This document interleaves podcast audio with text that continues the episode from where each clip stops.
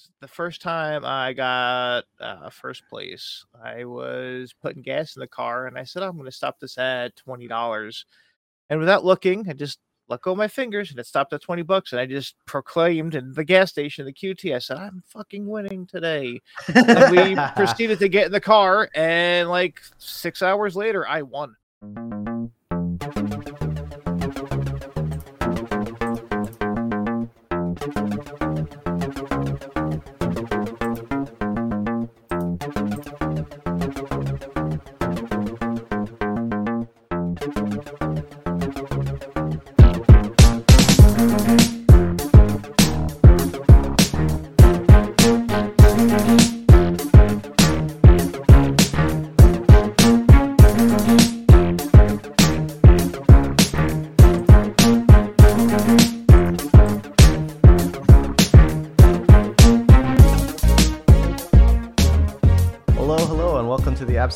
Podcast. Hey, welcome to the Absolute Guard podcast. This is episode 23. My name is Benny, and as always, I'm joined by my co host, John, who I just realized is not Porter John or John Toy on Instagram. He is uh, Porter John AZ. Oh yeah, yeah, I forgot uh, that. Rather, Porta John was taken, which that's not surprising. I made my account like what last June or something, so yeah. Long since taken. But I'm all up on the uh, the Hive user. Wait, actually, Hive is Hive has a security breach now. I don't know what social medias I'm on anymore. so, Oh, how's man. it going, Benny? I'm doing good. I'm doing good. Uh, I went to the uh, Chris Rock and uh, Dave Chappelle show yesterday. That was great. Uh, I had a good time downtown with my wife. Uh, yeah, so that was that was a wonderful time. Uh, it's nice to have Sunday Mondays off. And when I saw when that was on a Monday of all days, I was like, I'm going to this because I miss out on everything else that happens on Thursday, Friday, Saturdays. So Fair enough. Fair enough. Yeah. So, did, did you like the concert or the the show rather? yeah, yeah, I had a great time at the show. Just didn't like walking around downtown. I'm just you know I'm getting old. Back's back's not back's not holding up like it used to. So yeah. Yeah, dude, I've been getting lower back pain on for like other things too. Jeez, that's hilarious. so, who are we talking to today? Uh, today we are talking to Mr. SNK, aka Nico. Uh, this is basically like my oldest friend in the AZFGC. Um, met him on the uh, Shoryuken forums, uh, looking for just basically up in my game was Honda, and he was he was a frequent visitor in there. Uh, basically found out he was an AZ. You know, I think I briefly met him at my first Evo in 2011, and then you know when I moved down here in 2012, like yeah, we got into a lot of rides down baseline, all that kind of stuff, going to going to houses and uh, Ranbats and stuff. Nice. Nothing, nothing creates more bonding experiences than FGC carpools. And I, I, I've had a similar kind of relationship with, uh, with Nico over the years, where he's helped me like level up my game in a lot of different, in a lot of different aspects of Street Fighter 4 in particular. Um, and in general, like I got, I learned a lot of like life lessons around competition from him, and so I'm really excited to talk to him today. So let's go ahead and bring him on. What's up, Mr. SNK? gentlemen, John, Benny. It's, uh, it's good to be here. Thank you for the uh, opportunity, and I'm uh, looking forward to shoot the breeze with some of you guys. Yeah, it's nice, nice. Uh, so uh, usually when we get a new guest on, this is your first time on the podcast. Hopefully, we can get you back on some other time. Uh, we like to start and find out like what's the meaning behind your gamer tag? How did it start out? Like, is it something you created for yourself, or was it bestowed upon you by somebody else? Uh, no, this this was all me. So, uh, my favorite professional wrestler growing up was Mr. Perfect. Okay. So that's where the Mister came in, and then you know TLDR, Mister is a, a man of experience and expertise by definition, and then SNK. Well, I didn't grow up playing Street Fighter. I grew up playing King of Fighters, Metal Slug, uh, Fatal Fury, stuff like that. So like when I went to the you know the after school program for the bad kids, uh, they had Fatal Fury for the Genesis, and I was like, oh, this is really fun. Like, I guess I like fighting games. So, uh, Mr. Capcom just sounded like shit. Still does. S- SNK, so like all villains usually have like four or five letter names per se. So like the five letters just worked. It's easy and it's uh what I what I represent, you know, just we want to have a decent time and we want to win. Yeah. Yeah, well, I mean, there's a reason there's no Mr. Capcom, right? There's a Captain Commando. Yeah, yeah. Captain, Capcom. Captain Captain Commando, yeah, like Captain Capcom. Like, no, nobody. There's no edge to it. It it lacks backbone. I mean, Yeah. my favorite Street Fighter character is Sagat, right? So, Yeah. no, Mr. Sagat, like, Yeah. it's not gonna work. If I put like my hand over my eye to resemble an eye patch, like, yeah. no, it's just it's not gonna work. I can't stand on a chair and like flex my biceps and maniacally laugh. Sorry, so Mr. SNK it is. Nice, nice. So I know from uh, you know, just just being friends for a long time, like you uh you and your brother, really big gamers. So like when did you get started playing fighting games in particular? Mm, I think we were on vacation. We were on vacation uh, in Florida, of all places. So I'm from the East Coast. Spoilers. Um, and there was a Street Fighter Two machine in a 7-Eleven, and that was probably going to be like the second or third introduction I had to that side of the fence for uh, fighting games. And I seen like two people our age years back, like arguing with each other and like pumping cords into a machine, yelling, "That's bullshit! Stop throwing me!" You know, stuff like that. I was like, "Oh, this is really fun! It's like a more violent chess." So I was like, "Okay, like I can I can learn something like this." So that's that was sort of like the the hook. But the the real line and sinker was I was playing a lot of uh, CVS2 on Xbox Lag, and then I went down I went down to Golfland. Then I was like, "Sweet, all right, I get to play people." And what really got me into it, and matter of fact, it, it got the ball rolling for a lot of things, was uh, I ran into Neil. I ran into Cigar Bob at Golfland playing CVS2. Okay. And now you know when you went to Golfland when Street 4 came out, how that was up front, right when you Yep. walked in. Yep. So now imagine when you walked in and it was CVS2 right up front.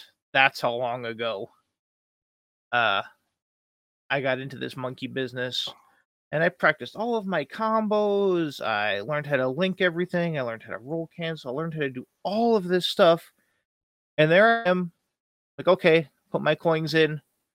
And there's this short, smug, like pudgy, bald bastard with a crappy attitude sitting there. Okay.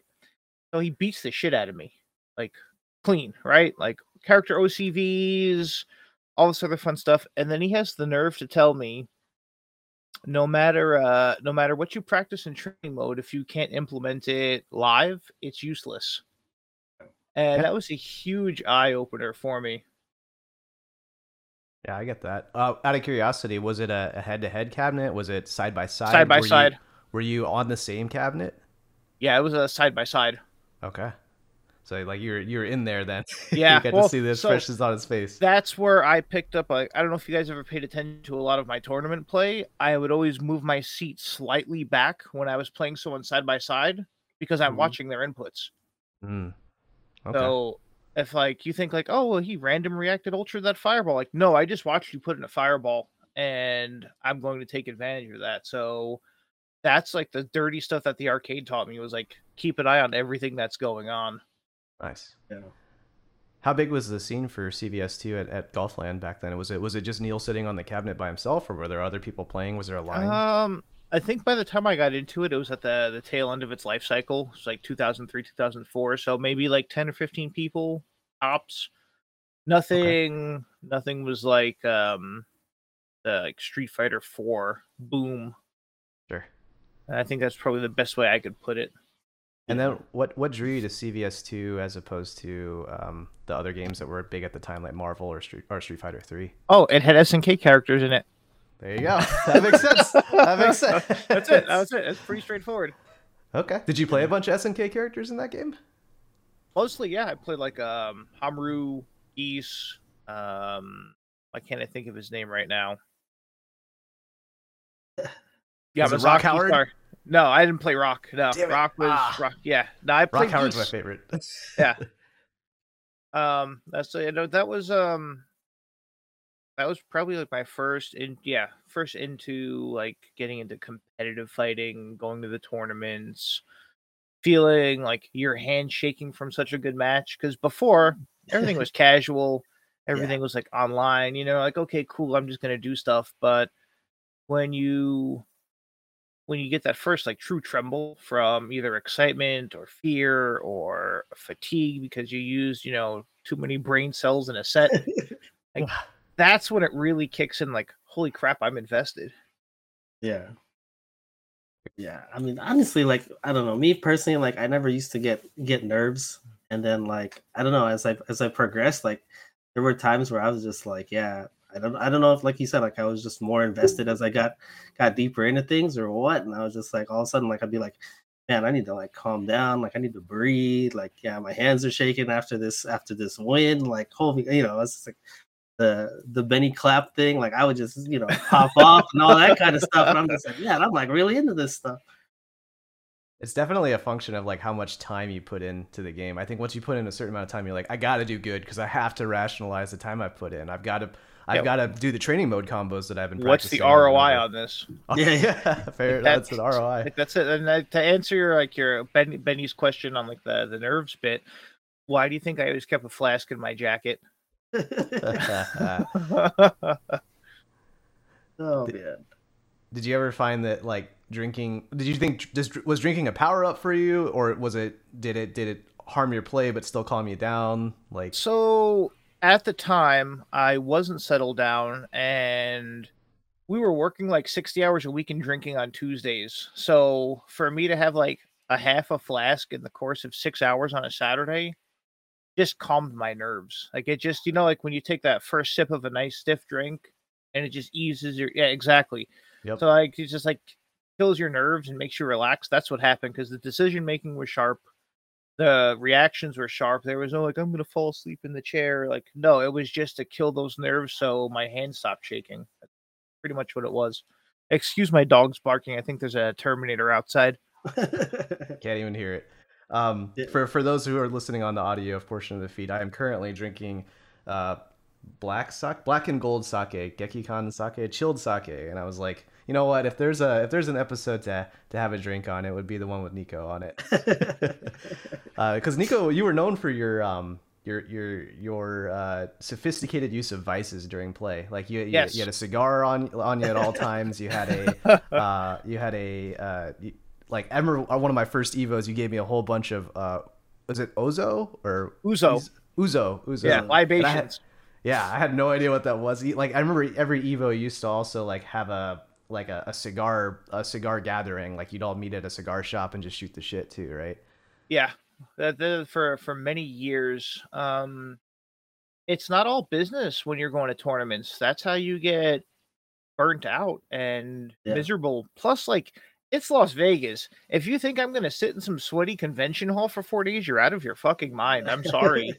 There's way too much trouble. Again, this is when I was like lifting weights and not married. So yeah, I'm not sitting in some convention hall for four days. Like I've got mm. things to do. I've got people to see. And yeah, like are we gonna sit down and smoke cigars?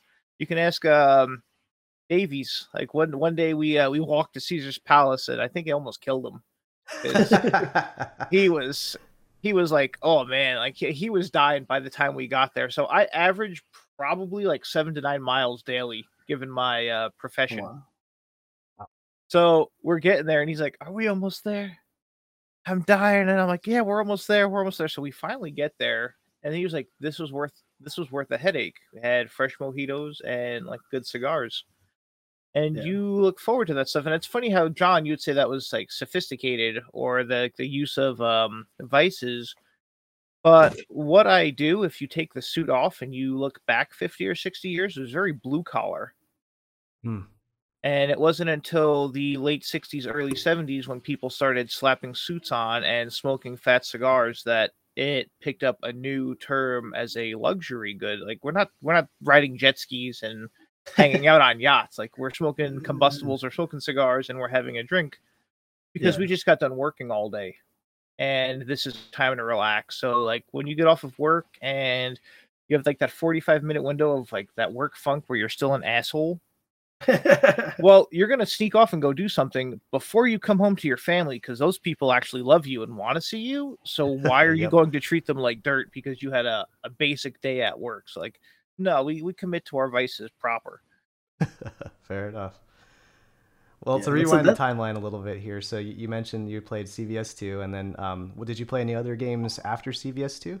Uh, no, I think from that point on, I started playing Counter Strike and some World of Warcraft. Okay. Yeah, I was curious. uh, like, uh, I was gonna say, like, I was curious. Like, when you when you started, you said you were playing tournaments for CVS two and stuff like Mhm. that. Like, how are you? How was how are your results and how are you doing at that Oh, horrible! Absolutely horrible. I didn't understand win conditions. I didn't understand purpose behind buttons, setting things up, meaties. I didn't understand tournament play. I just understood showing up to play games and hope I do well. I gotcha. I didn't understand uh, tier lists. I didn't understand the importance of again like win conditions. So having a dramatic life lead, but not having the momentum to like pump the brakes or just matchups, like do what it takes to win. Spread. yeah. Yeah. Sorry, excuse me. so that really didn't make sense until probably like 2013, 2014. If we re- if I'm very honest, I didn't learn how to play Street Fighter until probably like 10 or 12 years in when it finally started to click. Whether it was like you have like boxing or martial arts or wrestling, Yeah. uh, it's still considered, you know, a live action sport and it really it took me a long freaking time to understand how to think versus just playing. If that Like- helps. Are you talking about like your your relationship with your opponent and how to think around your opponent, or is it or is it more like no so the opponent the opponent tells a story as you're playing them when you're showing up for the most part it's a one player game uh until that court deviates and you have to i guess like detour around it but for the most part it is a one player game and you need to make sure you're taking advantage of all of your options i didn't know how to think like that until a couple years ago I gotcha. I gotcha. So, um, you said you went from you know CVS two, and then like you were playing. Uh, you said Counter Strike, World of Mhm. Warcraft, and then uh, when did you kind of get back into into playing like fighting games after that? um we we played a lot of virtua fighter 5 Okay.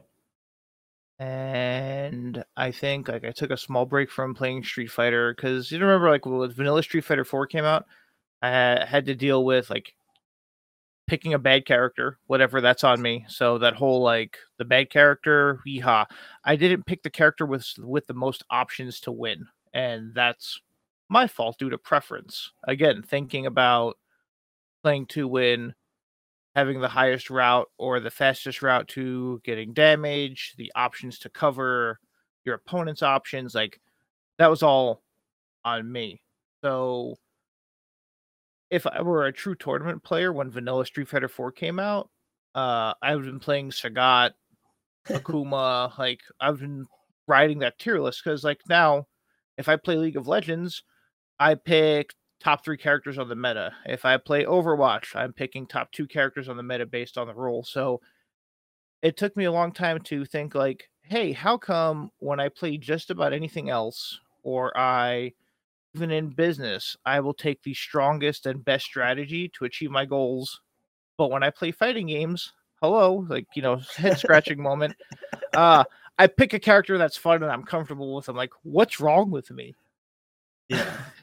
I, I remember like one of the first things you said to me during Street Fighter 4 era is uh, when you play chess, you play black, and Yeah. like I took that at the time. I took that as like you know he's playing defensive. He wants to react to whatever his opponent does and deliberately cede uh, control, cede uh, tempo at the beginning of the match. But over time, I've I've kind of thought about it a little bit more. I'm like. Is it more like you put yourself deliberately at a disadvantage by picking Yes. a character like Honda? because so um I still play Street Fighter 4 here Yeah. and there, you know, not full time, but I recently started messing around with top tier characters and I went from losing to certain players to blowing their backs out just to show you the gap in skill because I went Yeah. from having uh crap options and fighting uphill battle to now there's uh Sisyphus pushing the boulder up the hill and not me. yeah. we're going. We're going to lots of Greek today. Yeah. so it's their fault where like never in my life have I had a grown man cry and tell me you counterpicked me. Like that's what I started doing to people. I was like, wow, this is really easy. I have to Yeah. put, put like four weeks worth of like learning specific matchups into this, and then people crumble. Cool. yeah. Now, like Benny would say, like as a Honda player, like we're predetermined to just eat shit and deal with it.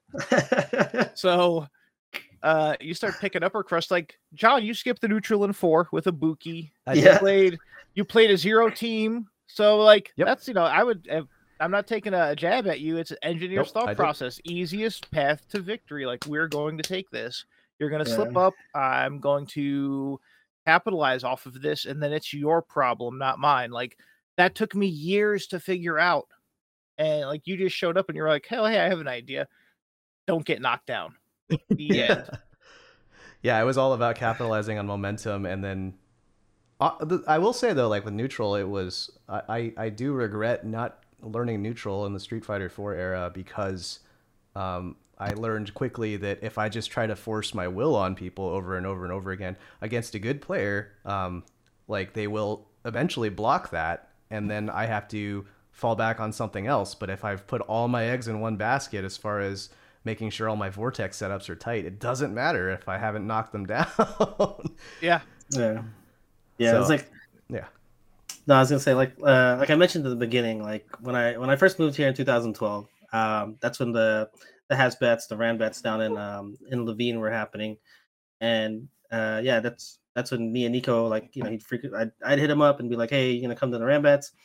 Uh, he's you know he's on the way, and then you got to take that long drive down baseline. So I was just like, well, I'll pick you up, and then you know we'll go take that 30 minute drive, and like we had a lot of conversations, and uh, the one thing I always remember is like a lot of a lot of our talks weren't about like character matchups because you know like he said with honda like you know we're, we're at a disadvantage with a lot of like the top tier matchups so a lot of the a lot of the talks and stuff that i remember was just about like the mental things right like play play the matchup like you know as you know the matchup but then like you know it was a lot of like mental things and how to like kind of break down your opponent uh things that you can do to kind of take advantage of their weaknesses and you know because the the matchup like you know character matchup you just you just have to deal with that like you know. So somebody's going to play ryu well okay this is going to be a tough matchup or you know we had velociraptor in our scene gouken that matchup is hell and he'd be like yeah it's just like you know well you know you're going to have to fight your way through this but you know just just kind of keep in mind try to try to learn his timings try to learn this and that and He there's a sent lot of stuff. infiltration to losers with that Gouken. So like yeah, there was some serious work put into that. He was an innovator uh, for that for that character, and I, I I feel the same way about about you, Mr. SNK, as far as the innovation around Honda, and as as much as you say the character is uh, uh, handicapped you, like you were also at the forefront pushing the tech and and and uh, trying like the mat playing the matchup as is. Someone had to define what that matchup was out of the gates, right? Um, Uh, agreed. and I feel like uh, you had a very large presence online with Shoryuken, and and you had all the sticky. I think you were the mod of the, the E Honda I was. forum, and I- you had the stickies, right? I, I was there long enough to where I talked to the person, I think it was like Valaris running it. I was just like, hey, can you like make me a mod for this so we can clean up the garbage and actually get something going? And I come from like information is very important. You know, uh, if you're a scientist, like your mission statement is to share your information so that Mhm. everybody learns from it. So there was no hiding tech, and we had to get in there. We had to grind it out, but it wasn't. I solely couldn't take the credit. If anything, I was more of a tuning fork to make sure Mm. all of the information was front and center versus just getting lost. Um, in you know how forums used to work. Not everything is you know Discord and Facebook where you can just like press Control F and or if you can just find something and call it a day. Uh, a lot of good information would end up getting lost in message boards. And why do that or why subject uh, a very small crowd of people to something like that when we can have everyone's thoughts and ideas front and center. So instead of just doing nothing about it, I opted to take charge, as John said, and um, just get the show running because one person can only do so much. I can only play against so many people. I'm not going to learn everything. But if Yeah. there's 30 of us and we're all sharing information, the workload just got cut down dramatically. So again, like the middle management brain was like, how can we optimize this? And it went from like, you know, why am I going to do all this work when I can just pool everyone together and we can share resources? Yeah, yeah. For me personally, like, yeah, that that accelerated my growth a lot because, like, when I look back at like when I first started playing, you know, playing competitively in 2000, uh, yeah, was that 2009? Yeah. And then I don't even remember. I'd have to go look back to see when my first like Shoryuken post was, but I was like, you know, like uh, like my story goes, like I went to my first tournament, I got second place, right? I got bodied by a Gief. I didn't know how to deal with that, but I was like, you know, I was happy with myself, right? And then we had Ranbats later that fall, and I got humbled. I was getting beat by these people that were doing like the most simple things. Like uh, they were doing like uh, like I was losing to a Ken player that would do like jump roundhouse and sweep. Like that was a two hit combo, and I was like losing constantly to like this player, and I was just like, how do I get better? Because like I don't feel I should be losing to stuff like this. Like this guy's not even doing FADC combos. Like you know, like he's not doing advanced stuff. Like I'm losing to real basic basic stuff. And how to basic Street Fighter 4. yeah so like when i you know so when i went out and like started you know to search for that kind of stuff and i found the forums and you know i found like all this information matchup knowledge like man there was there was so much stuff like he said like he was fine-tuning stuff like there was character specific combos that i didn't know about and like i ended up using some of those even like as i progressed as a player like um like one of my favorite favorite memories back in alaska was uh I had made like the we had started a playoff for, format for the for our Ranbats, right? That was something that I really wanted to push forward, and I had made it into those playoffs. And I got to play Weirdo Neo, and he was sandbagging the shit out of me. Like he played like Chun Li at first, and I was just like, man, you're not even gonna let me play your Juri, like really, bro? like he he was sandbagging me for the first couple matches. Then finally, I'm like, you know, on the cusp of like potentially winning this set. It was like a single elimination set, and then he switches the Juri, and like there was a, there was a situation in there where I got like a like a very specific Juri combo where like I could link the uh the sumo smash and I was just like I just remember the reaction like I had I had the clip saved somewhere but I just remember the reaction from the crowd and everybody's like holy shit like that works and they're just and, you know, right then I was just like I was like this is all the stuff that I've been learning you know what I mean like this is this is like for me that was like a huge moment for me to like progress to that point to like where I was applying all that like character specific knowledge that I knew And I bet you Um, it felt good too. yeah, it felt amazing. I mean, I ended up losing because like me and my Galaxy Brain Reads always wants to go Oicho somebody, and I and I lost to that. So I was like, but uh, you know, just just kind of getting to that point, like you know, gaining the knowledge and then actually like applying that, you know, from where I started, like that was like a huge turning point for me. It's like the fourth month of going to the gym when you start finally seeing the results, or after drawing for a couple of months and you get to see your progress. That's that's where it was at for the longest time, like uh, especially for me. Sorry, John, I didn't mean to steal the thunder from you here. um, getting to see the progress and then you know going on with like the tournament thing. I didn't win a Street Fighter 4 tournament for God knows how many how many years. I was like the king of third place and like it took a psychiatrist to figure out why that was happening. Go ahead, John. I'm sorry. oh no, I didn't. I I uh, I didn't really have a ton to say there. I I, I do want to highlight the dichotomy of, of of the Honda player, where, like you said, you have this the the science and the pre work that comes with it, right? Mhm. Um, but then you also have the cerebral aspect of it and the the, the reads and and the uh, the opponent conversation or storyline, as you put it. And so I I'm curious about like back then, you know, like compared to now and back then. So back then, which did you weigh higher? Did you weigh the pre, the pre work higher, or the science part, part more, or the or the read based style? Uh, the science part more. Okay. Uh, the science part definitely uh more. The read based style now as a player works wonders because I have experience to back it up.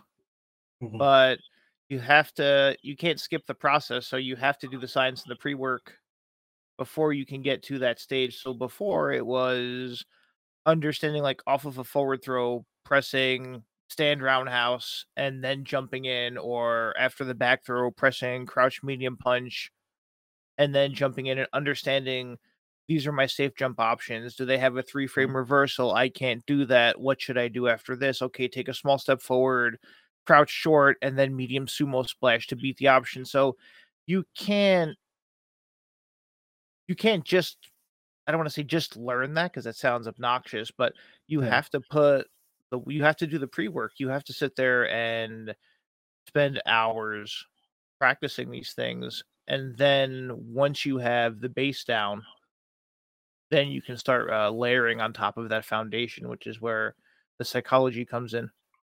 Yeah, yeah. See, that's that's that, that's a great point that you bring up because like safe jumps was something that was completely foreign to me. Like there were people in our, my local scene that knew about that kind of stuff, and you know they would use it against me. Like Ryu had a real specific forward throw safe jump, Mhm. and like I, it would always kill me.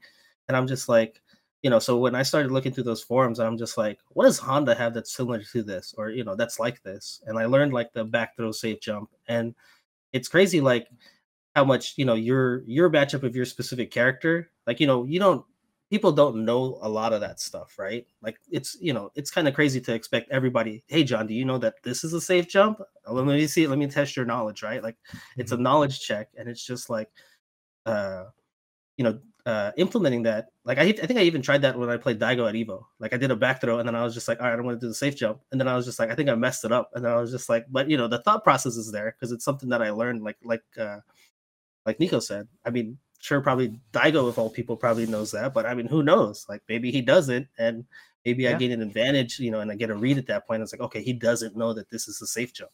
Yeah, there's a know what I bluffing mean? aspect to it too, where it's like, you know, I I presented three different safe jumps to you, and the fourth one is not a safe jump, but you can, you know, I can I can trick them be- based on the pattern that I've already showed You've them. been Yeah, conditioned, absolutely. Right, right, Yeah. right.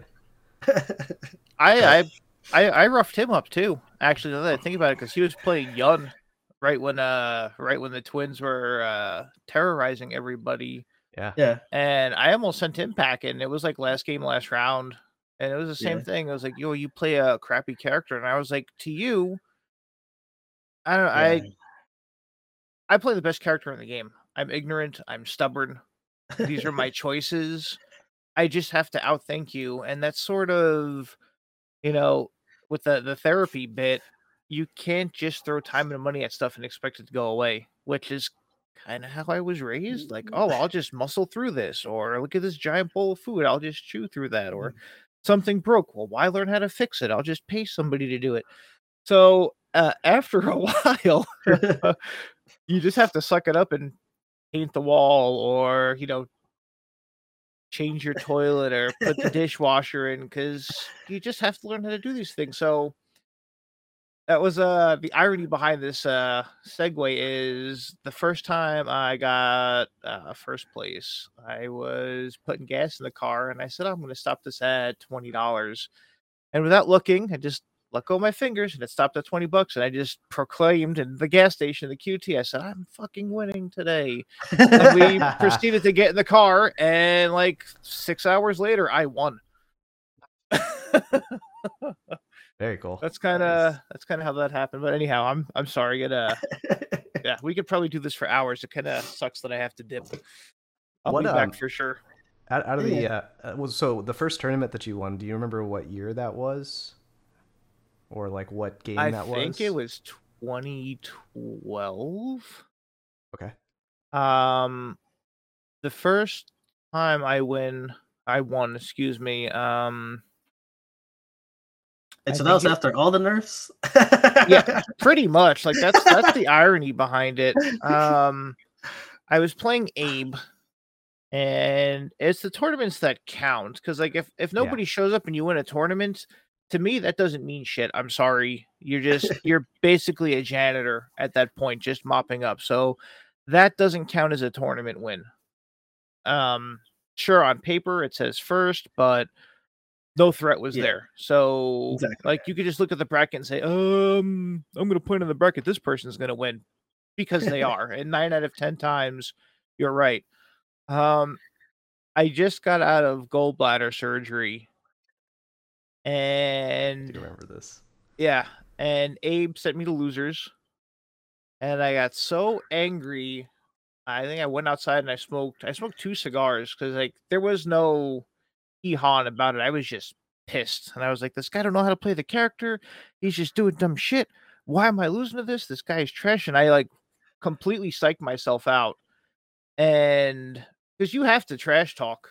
That's just it's. I have a sports background, so Yeah. he wasn't trash, obviously, but for myself, I was like, I'm losing to a lesser opponent. This is bullshit. I'm not going to have it. And this is what's going through my little, you know, pea brain.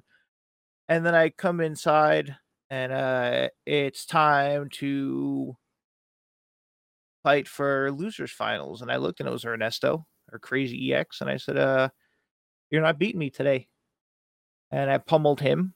And then it was time to play Abe. And I said, good luck and I shook his hand. And then I three one him the first time, and he said, "You have any more like tricks in your bag?" And I said, "No, I'm just getting warmed up." And then Hey. I three one him right after that, and he said, "What changed?" And I said, "Everything. Have a good night." And then I left. he was probably looking for some kind of explanation, and you gave Yeah. him absolutely nothing. Yeah, I, That's great. Everything changed. Like that's that's what happened. And it, no, it was it was going outside. It was analyzing the matchup. It was like throwing my feelings in the trash because that was probably the reason why I lost in the first place because I respected somebody who was literally just mashing plus on block dive kicks. Like, no, that's not how we win matches. And I was like, you know what? I'm done. It's time to be cold. It's time to be calculated. And uh, this is important for me because I lie to myself most of the time about certain things. When I said I was going to win, that wasn't a lie. And I was holding myself accountable. So, yeah, everything was on the line for me because I actually put myself in a corner and applied real pressure, real world pressure to myself. And like that outcome was not going to change. Yeah. that reminds me of like I don't know if you're a big Dragon Ball fan, but they recently, uh, or not recently, a pa- a while back, they brought Frieza back, and then Frieza had a new golden golden transformation, and the expl- in-universe explanation was, "Well, I never had to try before, but now I'm actually going to Okay, put in the work."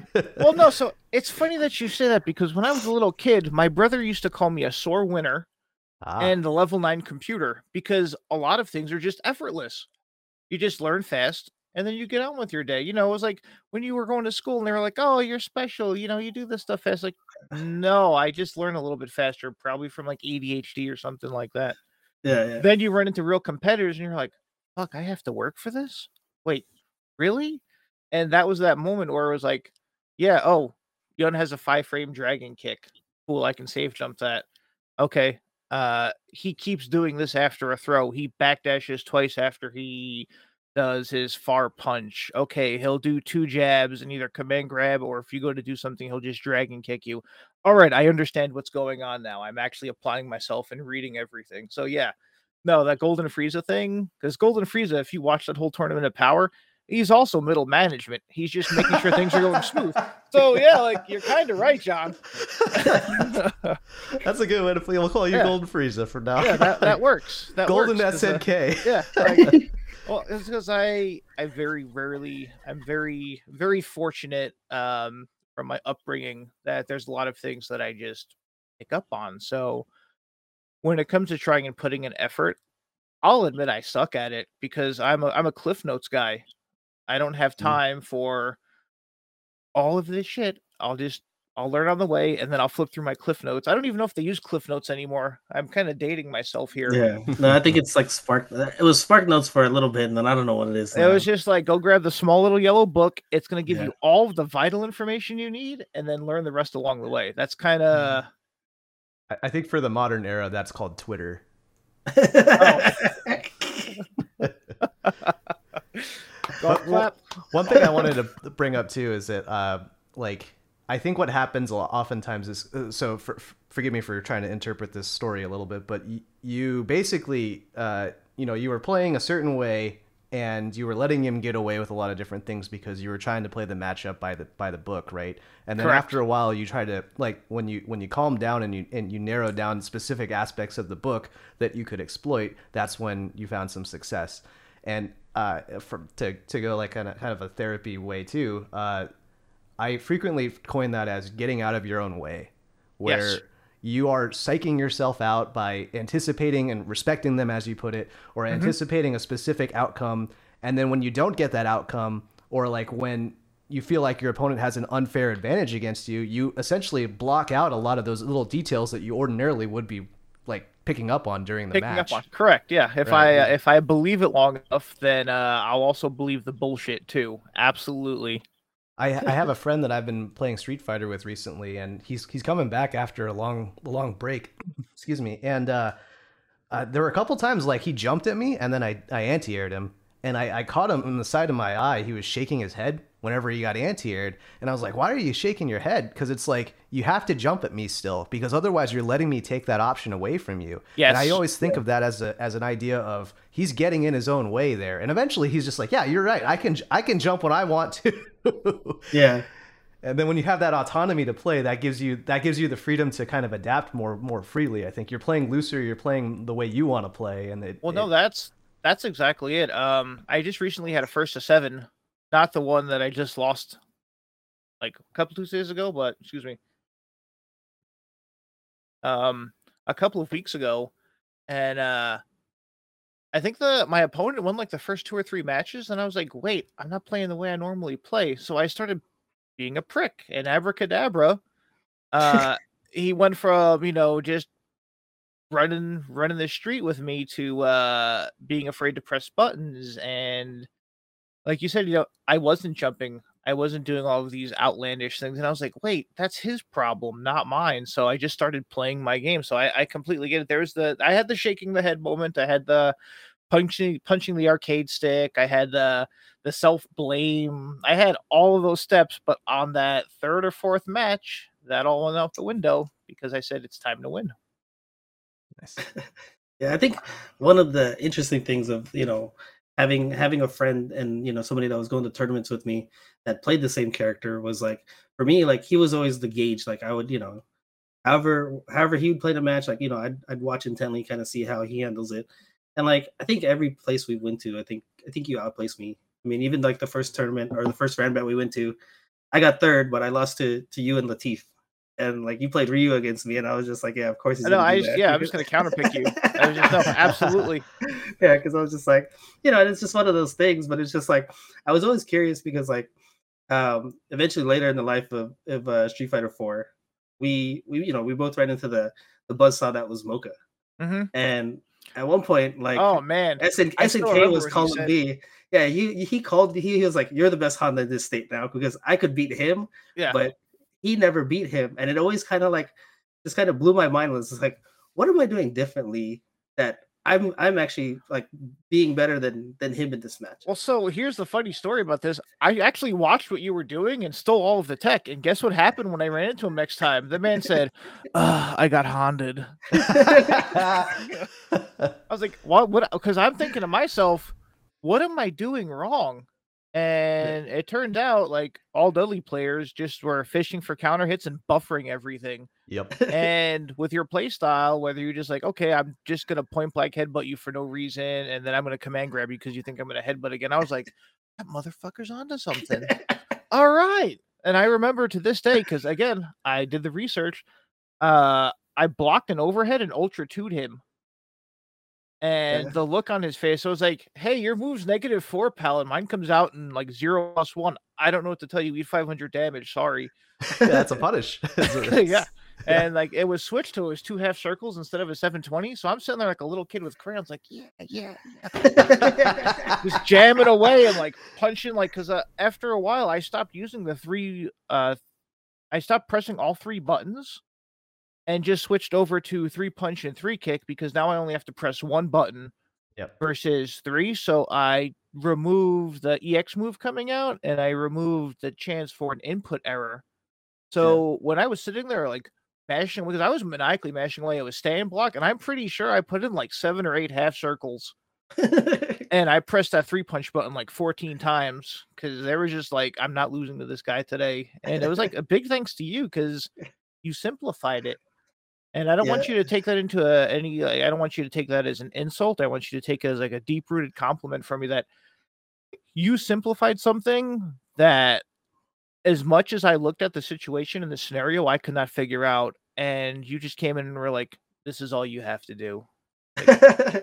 yeah, we talked I'll about be. that with uh with uh with Rock, you know, early on when we when we interviewed him in terms of like uh sometimes you just gotta do like that kind of random shit, like you know Mhm. the the oh why would you DP here of all places? Well, you know, because because that's what I want to do, right? You know, and that's that's kind of like like uh I think the way I explained it was like I felt I was at a disadvantage with every situation with him, right? Like he was a Mhm. better at execution. He's better at footsies.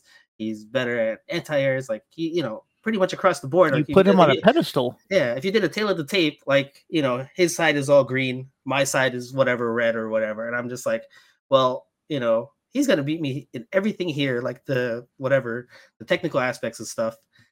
Let me throw that all out of the window, and yeah, like you said, just kind of simplify it. That's that's what I did. Uh, Ernest, I don't know who talked this poor guy into it, but he wanted to first attend me for a hundred bucks. And I know what he does because he's a robot. He's the closest thing our state would have to a Japanese player. He just executes, executes, executes. Like I'm gonna pick a high offensive character, and I hope you can block all of this. Good luck. Well, I strive against high offensive characters because I play somebody who's a brick wall. Like this worked for me. So he's like, "Yeah, man, first to ten for a hundred. And I was like, "Are you sure? okay. Are you sure?" Like, I lost a hundred bucks to Abe, so I already want Tucson money, right? So I'm gonna give you a chance to like take this back. Like, are you sure you want to play me?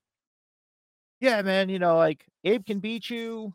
And I'm like, there's a bit of a difference there, but are you sure? And he was like, yeah, yeah, yeah, yeah. So then, like, I'm gonna do whatever it takes to win. So I call Rick, call Rick Dog over, and I'm like, coach me. He's like, yeah, sure. So like, I went from having like a 70, 75 percent chance of winning to like a 95 percent chance because Rick was whatever that man applies himself to. He's good at like I'm pretty sure like when he wakes up in the morning he pisses excellence. That's just Rick in a nutshell. So he's coaching me through all this, and uh, this whole long spiel is to get to. There were certain points of the match where he was like, "Okay, tighten up and play strong," and then other like points of the match he was quoting Tropic Thunder on how I should play. And what, what was that? What was that quote exactly? I'm not going to say it. okay, fair enough. Yeah, I'm not going to say it. Well, Yeah. just a heads up, we are running a little bit on low on time for you here. I, I think we wanted to be done by six, and so I wanted to ask you: Are there any any shout outs or anything you wanted to, to make, or anything you wanted to promote on the way out here? Uh, I'm not going to look to promote too much. Uh, I will say uh, shout outs to GRG. Uh, the one person that's listening will definitely know. And um, happy name day. Uh, anyone else uh, named Nick out there? It's um Eastern European don't celebrate their birthday; they celebrate a name day. So like, Oh, today's my name day. oh, And uh, that's going to be it. I would like to thank both of you uh, for the opportunity to sit here and come down and chit chat. I didn't think I was going to have this much fun. Like, uh, I thought it was going to be work because I've done like one or two of these in the past, and like the the guys that were interviewing me, I'm pretty sure I would have like rather watched paint dry or like got yelled at by my wife. Like it was that much enjoyable. Like I was like. yeah. But uh, I I will be back. I just want to say thank you. I had a lot of fun, and uh, next time I'll make sure I like open up my schedule a bit more instead of running around and doing like fifty freaking things on a Tuesday. fair yeah, I got you. Wait, GRG is that uh trying to think game recognized game? Nope. No, No? it's uh, it it doesn't have a translation in English, so Oh, okay, okay. yeah, it's actually Greek. Yeah, so Ah, I got you. yeah, it just works. Yeah, I, I want to talk. I want to talk cerebral gameplay with you and how to have that conversation, how to have that storyline, and how to pick that apart in a in a pool match or something in the future. That would Absolutely. No, count Please me come in. back. No, I Yeah. most certainly will. Like, see me when six comes out. Oh yeah. Very Yeah, cool. because I already I already told my wife. I said I'm probably going to teach one of the kids how to play, but um, expect my spare time within reason Yeah, to be clicking buttons in the office. Like, sorry, not sorry. yeah, I got you. Very cool. Well, you have a you have a good night, man. It was good talking to you. Yeah, good talking to you, bro. be well. Stay safe out there. Have a good one. Cheers. Cheers. So, yeah, this is our first uh, time where we've actually had a guest leave in the middle of our show, and so now we get to kind of react to everything we just talked about. Where I, I had a little point about your Mocha story, Benny, um, as mm-hmm. far as like uh, to kind of stick with that theme about getting out of your own way. Where I've seen a lot of times where, um, let me think, think of the way to put this. Like you mentioned that that Nico always out, out outplaced you in tournaments, right? So it, it's yeah. it's kind of safe to say that that he was uh, the the stronger player at that game in particular, right? Yeah, for yeah, for sure. And one thing I've seen happen, and I'm guilty of this too, is you know I don't want to learn from anybody who's not better than me. And yeah. I up until like I would even say up until the last like 2 years or so or even possibly this most recently this past year like I have been thinking a lot about that and like the you'll often learn things from people that are that are um, uh, uh, on a like a lower tier than you as far as skill goes, uh, and you'll you'll you'll basically like loop like get yourself in a in a in a in a vortex where you you just like are thinking about all these different options and whatnot, and oftentimes you just need somebody to knock you out of that and find the simple answer, and yeah. But the problem is that if you don't accept that that input from other people from from a wider variety of people and you close it off to a very small group of top players and you just mimic what they do you're going yeah. to miss a lot and you're not going to um, you're not going to see some of the like the lower level play in, in street fighter 5 for example like there's diamond level play and oftentimes i just learn stuff from the diamond players because i'm like yeah like i I think that that's actually really good. It might need some refining, but I can actually make this work for me. And that seems like a, a like a textbook example with your Mocha story, where you basically shone a light on a weakness that Mocha had that you didn't that that Nico wasn't able to pick by himself. And if he had a huge ego, he wouldn't have been able to like apply that because he'd have been like, ah, that was a fluke. It would really been really easy to just yeah. to just write it off and be like, oh, it was a fluke. And he like it. He, what's the the number one thing I always hear differently is, is uh, how come you play differently against me than you do against this person? that's the that's the number one excuse I hear from somebody that just doesn't want to learn, you know? yeah. Yeah. No, that brings up a good point because like, yeah, I've definitely seen a lot of players like when it comes to learning, right? They look for those top players and that's you know, that's all they want to gain knowledge from, right? Oh, well, who's the best who's the best Rufus player? Oh, it's Justin Wong and Ricky Ortiz. I'm gonna copy everything that they do and you know this other guy he's not on our level so you know i'm going to disregard anything that you know any kind of matches i see with him because like he, you know he's not he's not something that i think i can gain valuable information from yeah it's it's and, awfully utilitarian in that fact in that aspect right yeah yeah well i mean you know and and and i mean we've we talked about that with uh with rock too in terms of like uh you know he super high praise for mocha right i think you know both of us mm-hmm. too, right? Super high praise for Mocha and the kind of player that he is in terms of like execution, footsies, all that kind of stuff. But then, like you brought up that point too, that it becomes uh, somewhat of a of a detriment to your gameplay too, because you're so mechanical, right? Like mm-hmm. you like you know you're able to be maybe read a little bit more easily because it's just like, well, if I do this, like this is going to be the outcome pretty much all of the time, right? He's going to throw this out then he's gonna, you know, like Nico's saying, like he's gonna hit this normal and buffer into this. I'm gonna take this damage, right? right? So how do I how do I, you know, get around that? And it's just like, well, I know he wants to do this, so now let me let me let me know, let me change up the formula. Let me let me change what I do and then see what happens after that.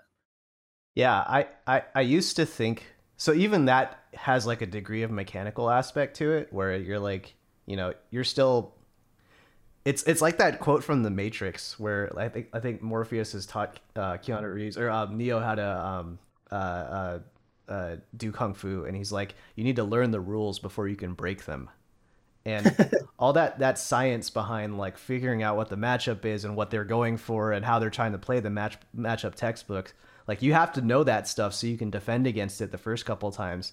But after a while, you don't want to take that shit over and over again.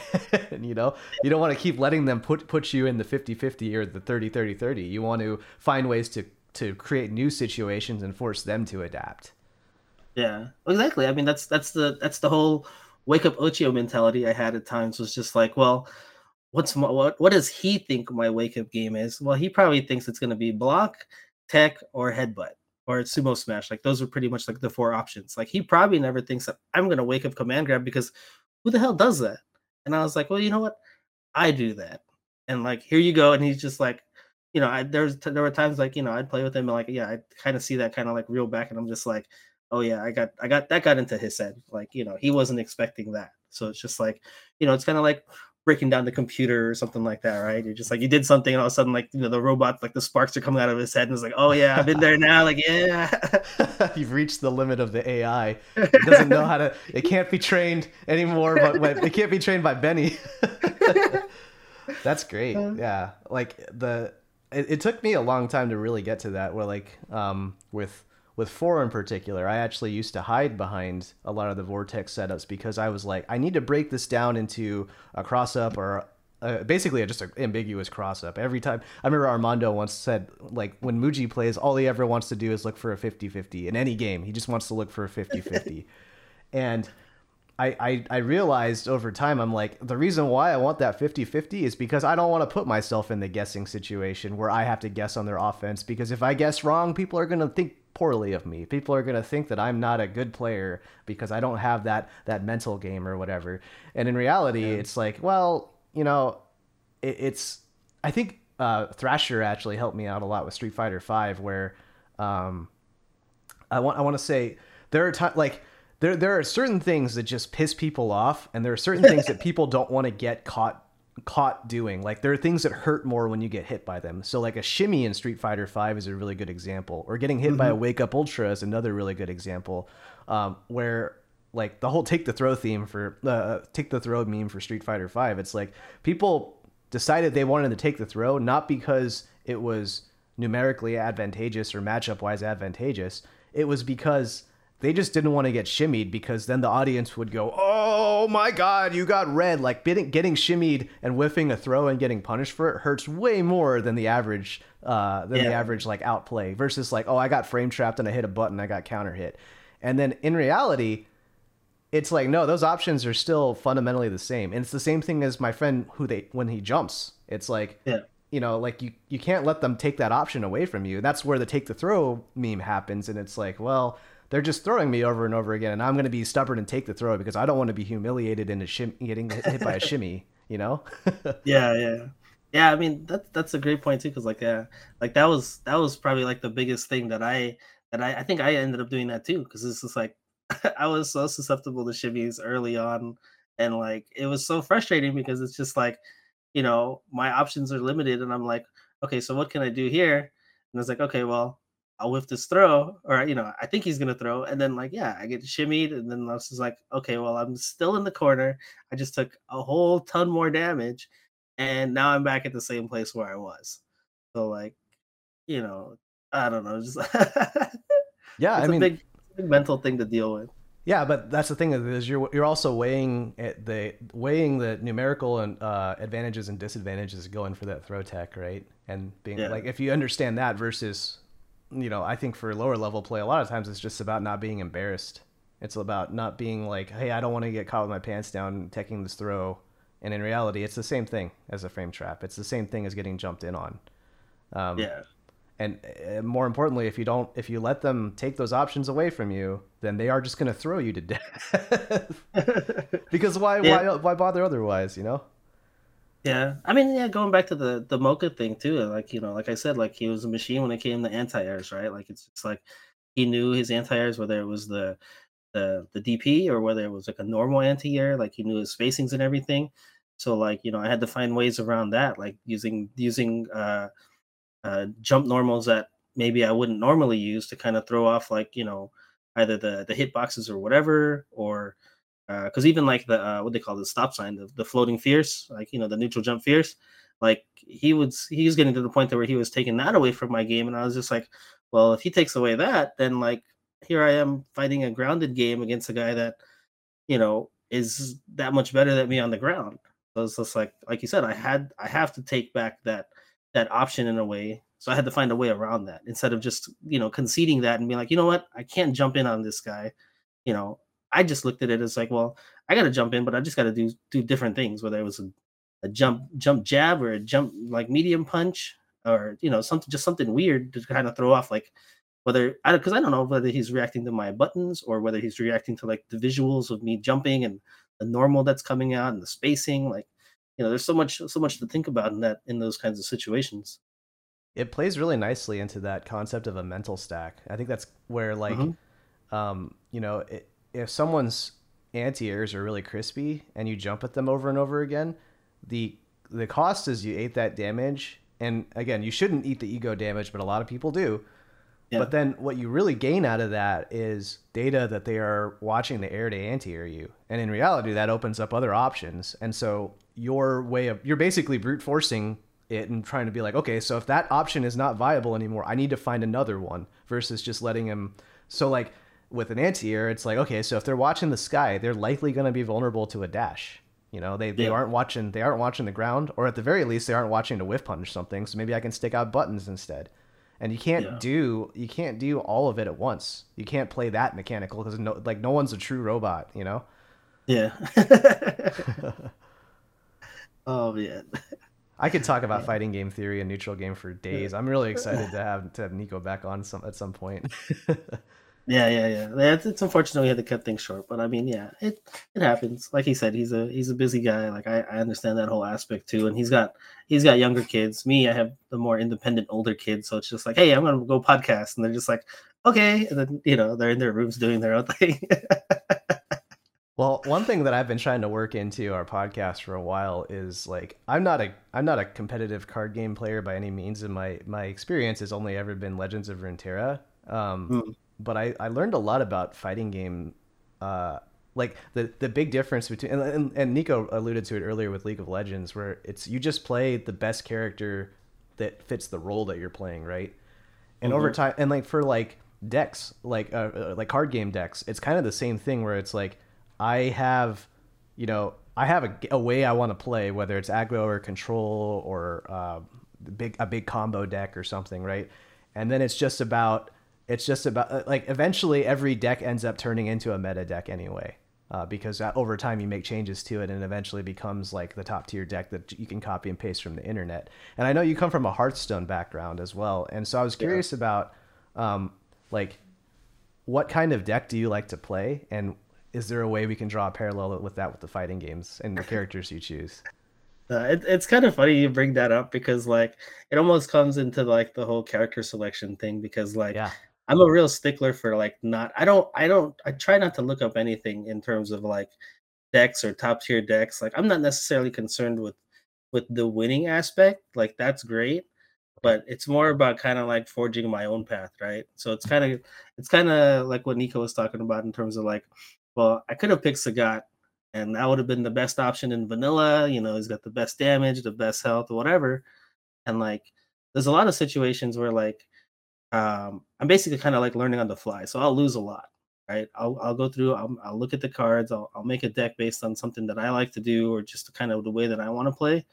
And then like, I'll see it lose to something stupid, and I'm like, okay and then you know and you know in playing card games you run into the like you said you run into the same stuff a lot right Mm-hmm. So if I see a certain hero or whatever, and I'm like, okay, well, they're probably going to play this. And, you know, I don't know, seven times out of 10, yeah, they're playing the same thing that everybody else is playing that's out there on the internet.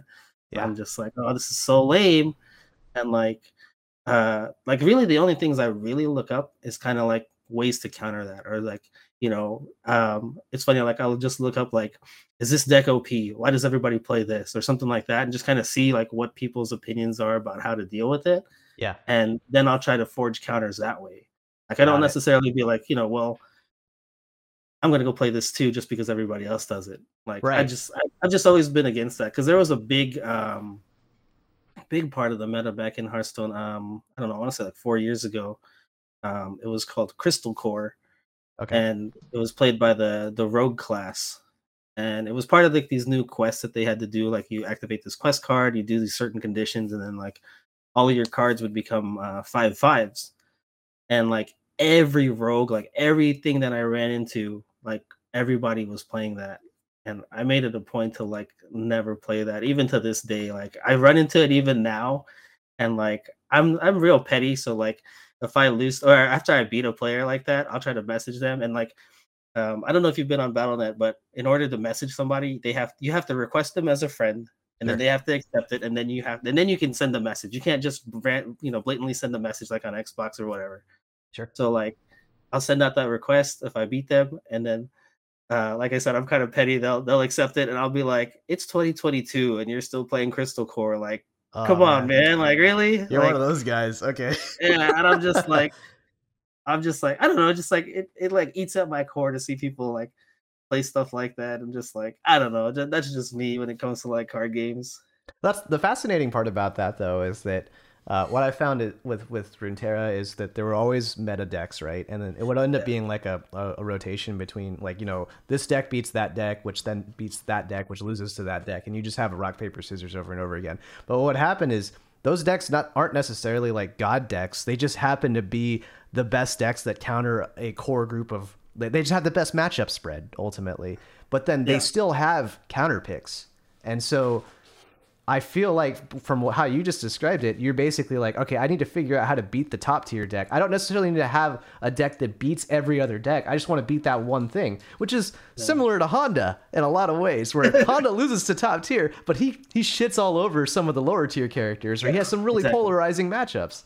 And that's really fascinating because you're choosing not necessarily to play top tier, but you are choosing to uh, uh, you're, you're choosing to acknowledge the weaknesses of your deck or your character, but still be willing to take those wins from the people that are that are just taking the easy way out, so to speak, and playing Sagat, right? Yeah, exactly. Like, yeah, because that's just like I don't know. For me, like I don't know. That to me, that takes a lot of the joy. Like, it's different, I guess, in fighting games because it's like in a way you still kind of have to execute, right? Like, you still got to learn the matchups. You still got to learn, you know, how to the execution in order to do things. Whereas in card games, you know, there's less of a barrier like, like that. You know, it's more it's more RNG based, and it's just like, okay, well, let me copy and paste this deck. I'll make this deck, and it's pretty much just like it's almost like a flow chart in a way, right? Like you're like, Oh yeah, okay, well, if, if I get these cards to start, you know, I'm I'm on my path to doing what I need to do to get my win condition, and you know, it's pretty pretty kind of cut and dry, kind of straightforward with that. And I don't know, maybe that's why that's why it kind of eats at me because it's just like for me, I, I just I don't know. I think so to me, I, I feel like that just kind of takes away the enjoyment of the game. Uh, for So- me personally, Yeah, I get you. I I thought that too for a little bit with Runeterra, where I was like, this is just mechanic. Like I, because I played an aggro deck in, in Runeterra, and all I did was just, you know, I I played to the curve every time and just said, okay, I'm going to uh, play this card, and then I, I look at my hand, I have this card that fits really nicely, has just the right amount of mana, so I'll just play these over and over again. I'll swarm the deck and I'll win. That's my win condition, right? But after I, I watched Rick play Runeterra, and what he did is he actually held back very regularly and, and was like, I don't want to play optimal at all times because he might have this card that counters it. He might have this card. And I've noticed that the that the flow chart breaks down against good defense. In, in fighting games, the flow chart breaks down against good defense. My vortex doesn't work if I can't knock them down. And it's like that for card games too, where it's like I if you know if you know what cards are in rotation at that time or what cards are popular in that deck, then you can play around those and not take as big of risks and play mechanical and flowcharty, right? Um, and that to me is the neutral of the card game, where you're like you're thinking about what button he might press and, and what, what whether or not Honda's going to hit that forward roundhouse at that range, or if he's going to dash Oicho instead. You know, you're thinking about those options, but you're not necessarily reacting to them because you they're like you have all the options in your hand, but you're not going to play them because you want to see what they have instead. I don't know. It's uh, good shit. It's, it's some cool stuff. There's a lot of parallels. yeah, no, no, I see what you're saying because like that's also that's probably my second most aggravating thing to play against is somebody that plays super aggro and just you know face face face and has real kind of like yeah. uh small minions and like it's it's a tough thing to deal with in in card games especially with certain classes so like um again like i find ways to try to counter that like so you know whereas i might have a deck that does you know works a certain way if i you know if i run into an aggro deck and it just kind of rolls me over and i'm just like okay what can i use to counter that?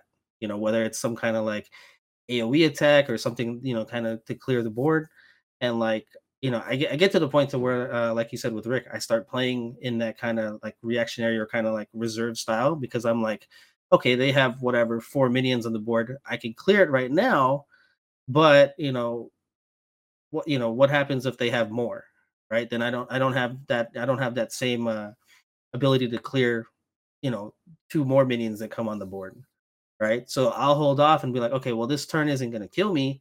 Let me see what they do next turn. Then all of a sudden it's just like they got kind of empty their hand and i'm like oh this is perfect clear everything, and I'm just like, okay, now I got all the momentum. Now I can, now I can win because literally they, you know, they they Yeah. threw their hand out there and they they have nothing to to play anymore. It's a bait. In, in fighting games, Yeah. it's it's a bait to get them to burn all their meter, right? Um, Yeah. They're like, hey, I, hey, I think this this DP FADC is coming, and I know you have two bars. I want to take those two bars, and so I'm just gonna sit there and block it, right? Oh man.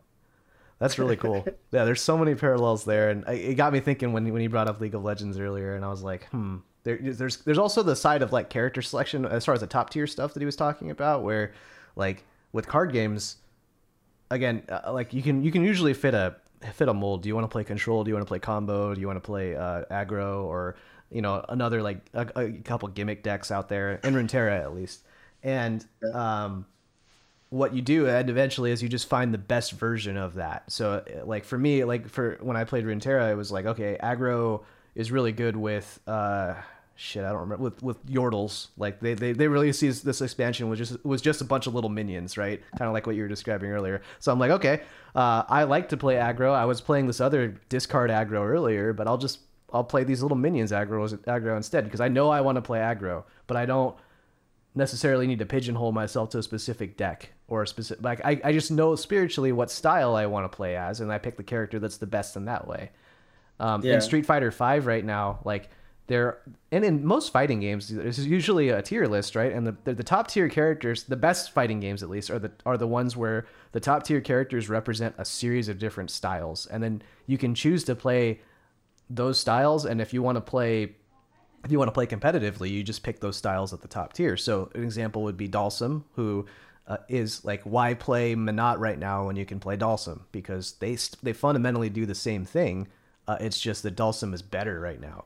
Or uh, Shotos are a classic example where it's why play uh, Ryu right now when Luke is in the game. Uh, you can play Luke. You can still play the way you want to play, but Yeah. um, you have you, you just just pick the best version of the way you want to play. You know?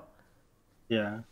Uh, I was the the thing I was laughing about. I was thinking about um, one of the the recent changes they made to Hearthstone is um, there's a lot of lot of certain cards that that certain classes need, right? That Yeah. you know for specific you know class specific things where it's just like I need this card to activate and continue you know continue what I want to do. Yes, like, like, basically cards that just have to be in your deck, basically. Yeah, exactly. Yeah. like, Yeah.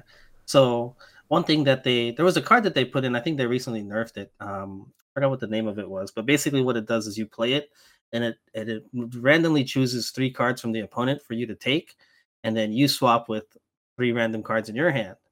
So it's one of those things like you know. Hella so it's just like yeah, exactly, and it's just like I typically hate RG in in those in in the games, right? Like when it's you know you just lose to stuff like that. It's frustrating, right? But I'm a particularly lucky lucky person when it comes to shit like that. So you playing Raffles kinda- and Hearthstone? yeah, it kind of it plays into my hands because there's been times where like it's been both ways. Like I've been on the offensive and I'll be like, all right, he has four cards in his hand. I'm pretty sure he has this. Let me let me see if I can get three of those four, you know, three or one of the one of those cards to be the, the three that I need. Right. And sure enough, it gets displayed, and I'm like, all right, I'm gonna take that. Because there was one game, like, yeah, I did that. I took I took the one card that was his win condition, right? And then he turned the tables on me and he had i think he had two copies of that same card and you're not I, he used a different card to like copy it. And again i had i had i think i had five cards in my hand at the time and he was basically trying to snatch it back from me right? And he did it twice. The first time i was just like oh he didn't get the one that he needs and he played it again and the second time he didn't get what he needs and i just started laughing because i was like oh man what what what luck is this right like yeah. if he had taken it back, I was gonna lose. And I remember like he messaged me and he was just like, he's like, what the hell was that? He's just like, you have the craziest luck ever. Like, you know, because eh, you know, two times for you to to to potentially grab that card out of my hand and he didn't do it. And I was just like, I think it's the craziest thing. Like, it kind of frustrates the hell out of me. Like when people play it against me, but then it's like one of those things like everybody's doing it. So I'm like, well, you know what? This kind this is just a random thing. So I play it too, just for the hell of it. I, I I think that actually plays a lot into the theme of this podcast where like if you have a deck or somebody else who's playing extra mechanically in a, in a fighting game Um, and actually, even on the on the video feed that we have right now, we just ha- saw a match between Mr. SNK and Ernest, who's kind of good example of that. Where uh, earlier Mr. SNK knocked Crazy EX down and then ultra'd him on on Crazy EX's wake up, just threw the ultra out there, and it's it's yeah. that where you are you the mechanicalness you throw you throw a wrench into that you, you put that rng out there because that's gonna fuck up any like plan that they have and it doesn't matter like it doesn't matter like what the result is. You're just an agent of chaos and you're deliberately trying to knock them off kilter right? That's that's fascinating. Um, another thing i wanted to ask you about is uh, the project l trailer dropped recently or like a dev blog for it. And did you get a chance to watch that? Oh no, that's actually that's a good reminder because I usually try to reserve like watching that kind of stuff, and then me and G will watch it, and then I'll be like, you know, we'll kind of like re- kind of talk about it afterwards. Oh, okay. So I haven't I haven't looked at it yet. I saw some of the discussion you guys had, and I was like, ah, oh, let me scroll away from this. oh, fair enough. No spoilers then. I will not talk about it. yeah, yeah. But yeah, it's it, I, I just like all the riot stuff is on my mind since we talked about Runeterra, League of Legends, and now Project L all in one one show here. yeah, actually, yeah, I'll probably go watch it when I'm eating dinner now because I could I could smell food, so I'm like, nice. You're salivating at the thought of more fighting games, right? Yeah. and then um, another thing is like, so the closed beta is happening for Street Fighter Six too, uh, mm-hmm. and the Game Awards are coming up on this weekend, if I recall correctly and I think yep. there's going to be Tekken 8 there. Uh, at, Tekken 8 is guaranteed, maybe Street Fighter, and it sounds like Mortal Kombat's not confirmed at all. But um, are there any oh. any particular fighting games that you're interested in hearing about in the next month or so? Uh, I mean, Tekken 8 kind of interests me, not like not as much as uh, Street Fighter 6. Uh, Project L, I've been kind of keeping tabs on just because it's like I don't have any real attachment to the to the characters. So like when it comes to like roster or anything like that, like you know, to me, it, you know, it's brand new, brand new, brand new fighting game, brand new roster. Like I know some people are just like, oh well, I want this character because I play them in League of Legends or whatever.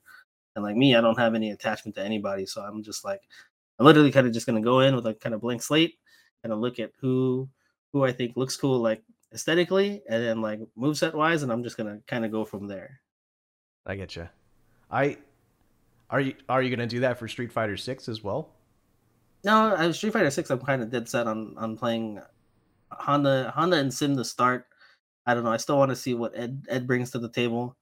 Um, I feel like I don't know. The the more I was like playing the beta, I felt like things were a little bit more um complicated than I initially uh, was given the game.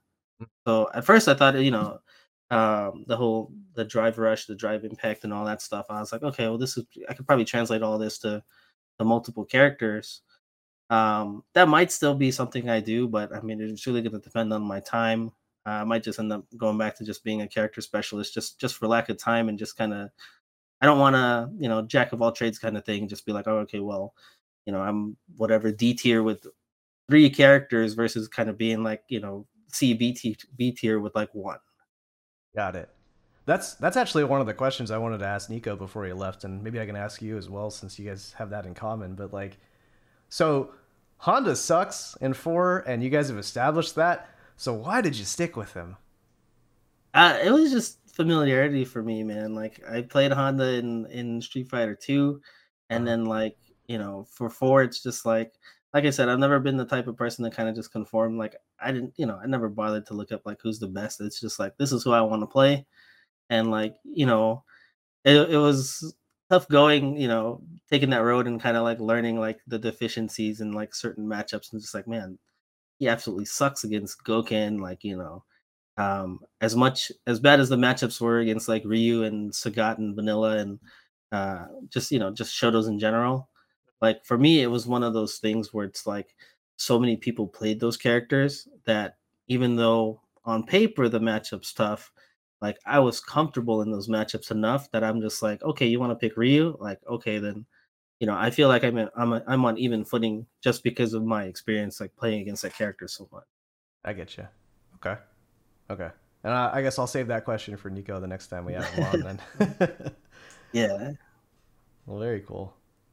Yeah. Well, it's good, good times. Yeah, this is a good show. Uh, again, this is an interesting format in that maybe we should try this again, where like if the guest leaves, I don't know. The guests are always usually have so much fun, like that they they want to stick around, they want to go longer. So I'm not sure if it'd be right to kick them off in the future, but maybe Yeah. like it's kind of like I I think Jon Stewart's podcast does this too, where like he'll do an interview and then afterwards he'll get the last word, so to speak, and like talk with his staff about it and kind of react to it um, and kind of present it in like here's what I thought about that conversation. And so this is kind of a fun thing. Maybe we should experiment with that format sometime too. Yeah, we'll have to see. Yep. Well, cool. Uh, I guess we'll call it here then. Uh, so the uh, outro that we've got here. Let me pull that up because I'm always reading from this script here. Uh, you can find us on Twitch at twitch.tv slash spiral series, YouTube at youtube.com slash spiral series, and on Apple Podcasts and Spotify under Absolute Guard. Uh, to all of you watching and listening, we do appreciate you liking and subscribing. That part is extra mechanical. I'm definitely saying that. So, Benny, do you want to throw a wrench in it and be random here? oh man, no, no, we're good, man. Like you know where to find this yeah, pretty much. And like we have that Twitter going right now, but man, we picked an interesting time to to to go get into Twitter. So maybe Instagram is the next spot for us to go. I don't know. We'll figure that out. But yeah, we'll see. cool, cool. All right. Well, have a good night, everybody. Yep.